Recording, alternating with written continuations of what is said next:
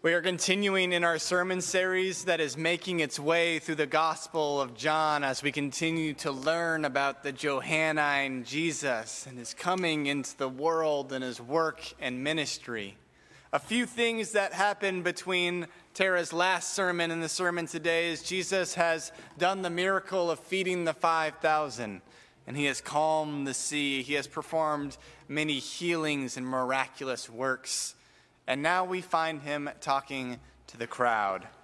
So listen for a word from the gospel according to John chapter 6, verses 35 through 51. Jesus said to them, I am the bread of heaven.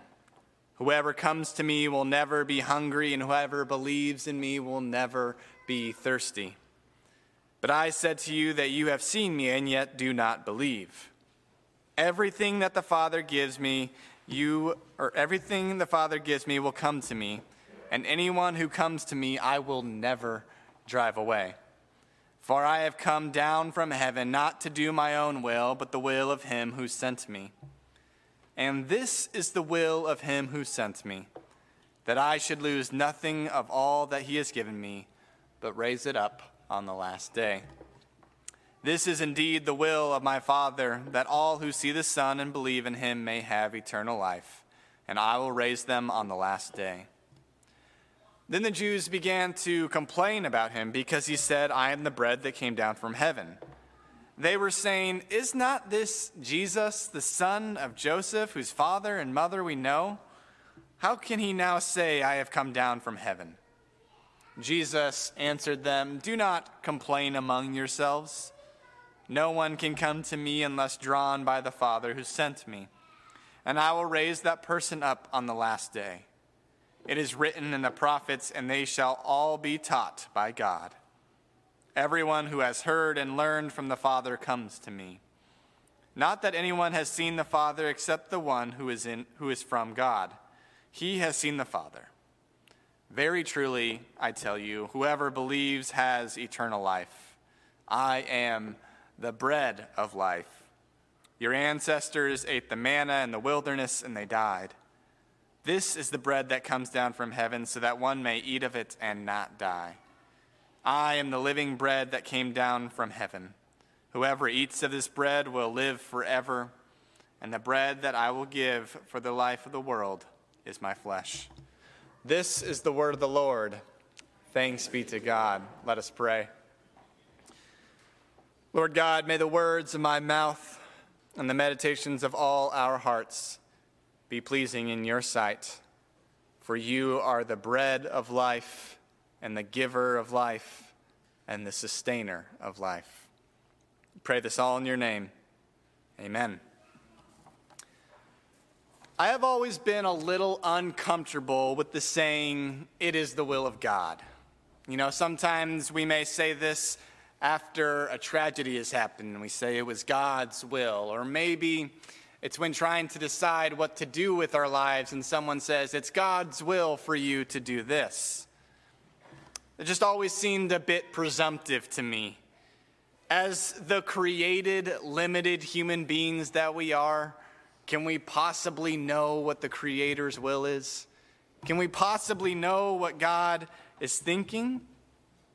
Can we possibly make or decide that if decisions we make are within the will of God? I suppose my issue comes from experiences in my own life when I've been told or thought something was the will of God, and then I look back and think that was clearly not true.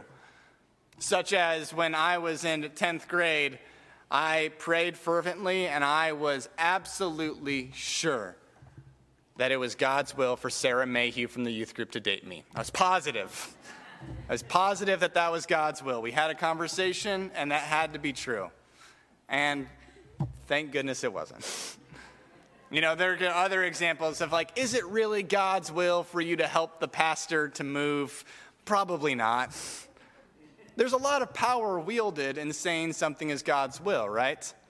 And those are, you know, fun examples, but there are also larger scale issues that have been used for terrible things. Philip Jenkins, who is a fabulous uh, religious historian, wrote a book called The Great and Holy War, in which he looks at uh, advertisements and speeches and past or in sermons before World War I from both sides, and both are telling young men that it is the will of God for them to go and fight. Is that the will of God for 10 million people to die? I'm not so sure. But the difficulty is we want to know God's will, yes? This is the pursuit of our life to understand where God is calling us, who God is calling us to be. As we make decisions about our career, what it will be, how much time and effort we'll put into it, as we make decisions for our family, as we make financial decisions, as we make decisions what we'll do with our free time, we want it to be in accordance with God's will. As Christians, we live lives that we hope will please God. So it'd be imperative to know God's will, yes? And we do have clues, right? We do have revelations of who God is, of who God desires us to be. We have scripture, we have our creeds, we have testimonies and experience and reason. All of these help to make up the character and desires of God. They help us to understand who God is. I like to think of them as markers or flags or, or signposts. Like, have you ever been swimming at a beach that has a strong rip current? Whenever I go out to California to visit Allie's family, whenever we go to the ocean, there's always a rip current out in the ocean. It's the terribleness of the Pacific, right? And there's always signs up to let you know that there's a strong rip current. And so when you're out in the ocean, you can see that sign and kind of mark yourself.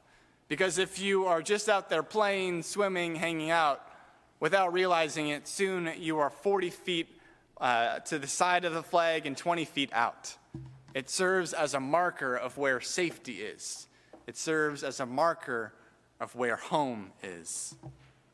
I think this scripture is a signpost of God's will. It's a marker and determining the will of God in our lives. Because it says that Jesus Christ has come to earth so that we might be filled, that we might be made whole in the presence of the living God. That God's desire is that none would be lost and all would come to know Christ. That all would come to the table to taste and see the goodness of God.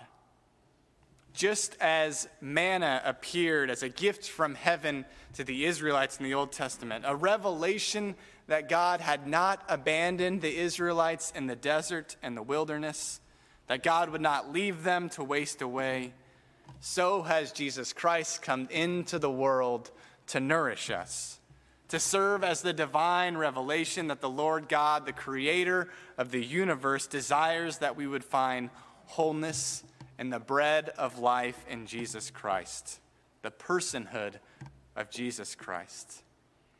This is the marker that we can hold when trying to discern the will of God, when trying to make a decision, when trying to orient our lives. The will of God, trying to find sustenance in God's presence. Asking the question, Am I drawing closer to the great I am, to Jesus Christ? This is the beginning of what are commonly known as the famous I am statements in John. There are six of them where Jesus says, I am such and such and such. It's him describing who he is and what his call is in the world.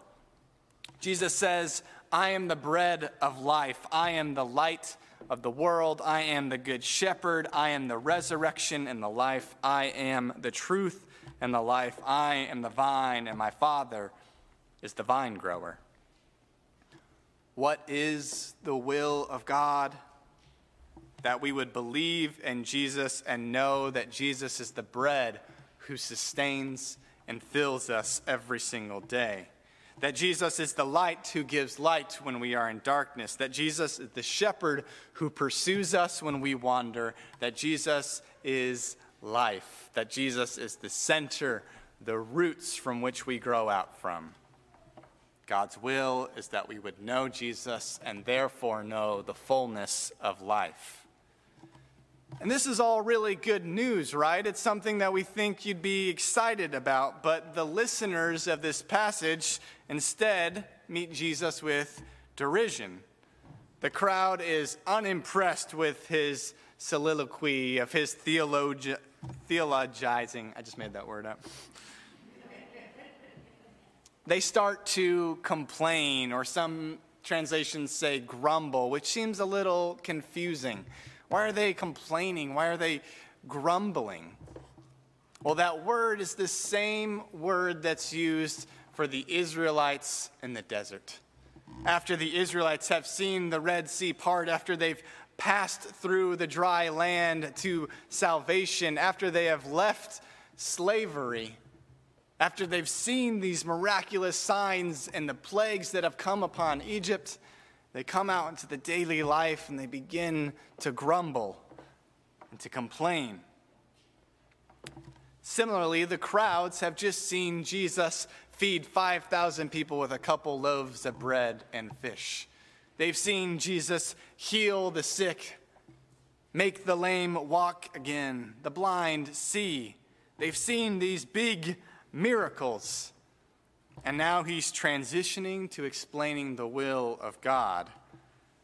And the will is not that we would be wooed by these extraordinary signs, but that we would come every single day to God for life. As we return every day to bread for life and wine for life, every day we would return to Jesus. That we would return to Jesus, who has brought God to earth, to relationships with humanity in a whole new way. The Israelites, the crowds, they are me. They are us. We want big signs. We want excitement. We want to see something spectacular. When we're making a big life decision, who of us haven't said, if God would just, you know, write in the clouds, I would know what to do? We want big signs. We're enthralled with the new by the extraordinary. But Jesus says that God's will is this that we would simply come every day to Jesus and be filled that all would come and be nourished by God's saving presence today, because God will give us enough for our daily bread. Remember in the Old Testament, manna only stayed out for a day, it went bad the next day. And so every day the Israelites had to return to collect. In the same way, we are called to return to Jesus Christ's presence every day to drink from that wellspring of grace that never runs out. So, church, as we go out, as we try to discern what God's will is, as we drift through the rip currents of this life, as we make decisions for our family and our community and our church, let's ask the question are we first coming to be nourished by the presence of the living God? Are we living our lives in a way that invites all people into the presence and love of a relational, incarnate God? Because after reading this, I can say one thing with absolute confidence to all of you today that this is God's will for you that you would be filled with Christ's love every day. That every day you would know that you are known by the Creator God of the universe who seeks to sustain and give you life. That the bread of life meets you every day from today until eternity. And thanks be to God for that. Amen.